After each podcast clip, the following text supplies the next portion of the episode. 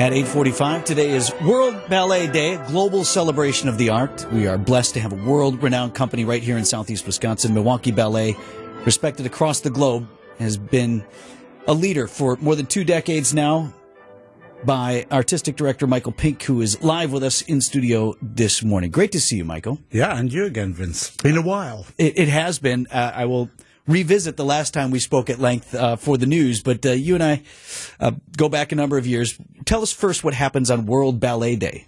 It's uh, it's a celebration. It's just a celebration of Will the world of ballet. Um, you know what? It's the ballet world. So, So yeah, there, there will be cake, but nobody will own up to having it. I think it started something like nine years ago, and it truly is around the world, all those different time zones. Everything's live. People just stream live, and it might be just them in class doing their daily warm up. But that in itself just reminds you how many people actually pursue a career as a professional dancer around the world, and how many little kids, uh, many of which are you know, associated to our, associated to us, are still pursuing that dream. It's still a viable dream for so many children. And that's the Milwaukee Ballet has over 650 students in our school, three locations. That's incredible. I think it's really incredible. They may be just little three year olds dreaming of being a butterfly, but that three year old grows into a 13 year old who is still pursuing the, the dream of being a dancer. And like any sport of which I regard dance as a sport, it's a team building experience. And it caters so much to those kids that are not competitive. Mm-hmm. Because dance, believe it or not, is not competitive. It's really hard for you to be in a ballet company and be alone. You need everybody around you, what we call our corps de ballet and what we call our principals. If if you're a lady and you're being lifted, you need a guy to be lifting you. So it's very much a team spirit. So I think it really still resonates within families. And of course, with the new Nutcracker coming up, that's the biggest family event that we have uh, in, in America. No other country celebrates Nutcracker like America. I know you got questions about the Nutcracker, but I was curious. Like, so ballet's been around hundreds of years, right? So for a dance that's as old as ballet is, does it need to remain progressive? Are there things that have changed over the years in order to, I don't know, keep it hip, so to speak? Abs- absolutely. You know, we refer to contemporary dance, and the true definition of contemporary is of today. So when uh, somebody was creating contemporary dance at the turn, really the turn of the last century, it was relative to that period. It still remains relative. Like any other art form, opera, the symphony, you still have your classics. If you go- across the road and listen to Beethoven, you don't want to hear a contemporized version of Beethoven. Right. You want to hear Beethoven. So there's a place for everything. The balance is really just continuing to preserve that uh, legacy, if you will, and then uh, create for the future. So my company, Milwaukee Ballet, we have done something in the region of 60 new works since my tenure began, which means we are feeding, we are feeding the next generation um, with new work, creating work that is for today. And apart from that, people have changed dramatically. What somebody would do 50 years ago is a fraction of what they can do today. So we're pushing the boundaries, pushing the limits, and that's why we need more orthopedic surgeons because we keep breaking them. that. We keep breaking them. Michael Pink is the artistic director of Milwaukee Ballet, so that leads us perfectly into Drosselmeyer's Imaginarium, this rework of the Nutcracker. So you dance carefully because, as you know, generations have gone to see the Nutcracker here in Milwaukee, and we don't typically do change well here. But the show definitely needed updating. So tell us what's new and different. Well, yeah, uh, you're right. Uh, we have to tread gently. The first thing I did when I said, okay, we need to look at a new one, by and large, because the existing scenery and costumes were 26 years old and no orthopedic surgeon could save those. So we're not going to worry about that. Uh, but we are definitely in a place where we need to invest in new scenery and costumes. So it was an opportunity for me to say, okay, let's revisit this. Let's look at it, but with one major caveat, which is tradition. I do not want to disappoint people, and I certainly do not want to trample on people's fond, fond family memories of the of the Nutcracker. So I'm building it very much around the the current production in terms of some of the content, but it's a whole new imagined world, which is why I'm calling it the Imaginarium. I want people to be sucked in to the whole journey.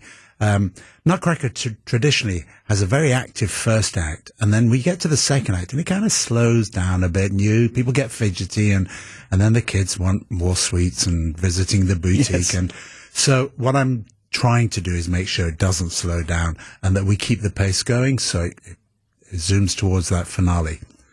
So you and I, uh, you referenced this. We last got together. It was early 2021 when Milwaukee Ballet was one of the first major arts groups on the planet that returned to in-person performances. I mean, you were a global leader on that, but also in so many other ways. So I, I'm, I'm, I'm curious, what do other cultural centers, New York, Paris, London, how do they perceive Milwaukee Ballet?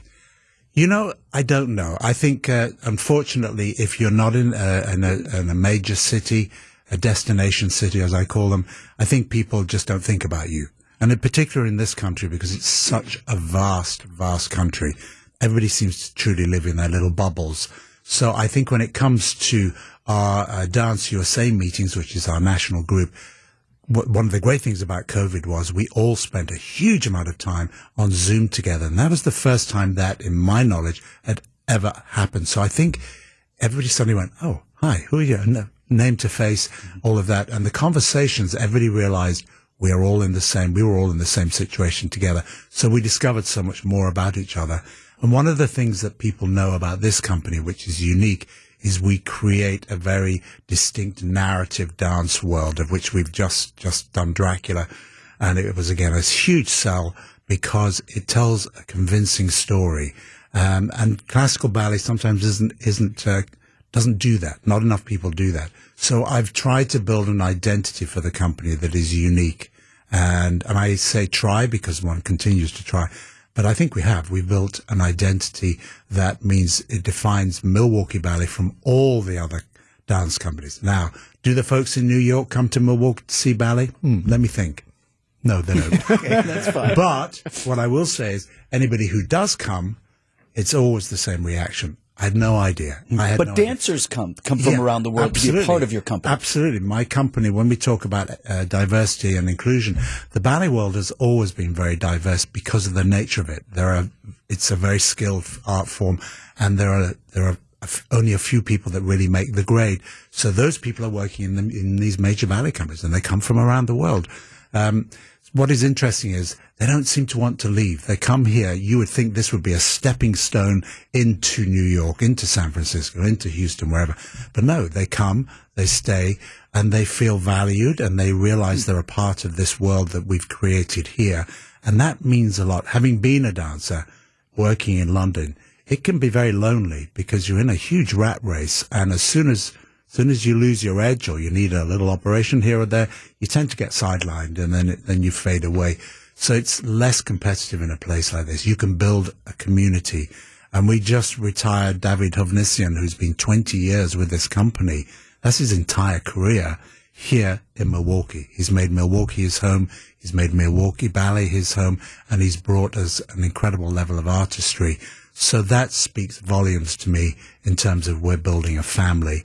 And that's also Milwaukee. I mean, people say that about Milwaukee. Sure, yeah. You come here and you think, oh, I'll be here three years. Look at me. 21 years. I didn't mean to do that. We're glad you're still here. So, uh, for sometimes an industry, you might get discovered or a sport. Like you can discover a guy because he's so tall and be like, you know what, we got to get him on a basketball court. Or a model could be discovered because of the way she looks for a specific type of industry where they want to take pictures or whatever. Can you discover a ballet dancer? Like, have you ever seen someone's type and been like, you know what, I got to get you some shoes?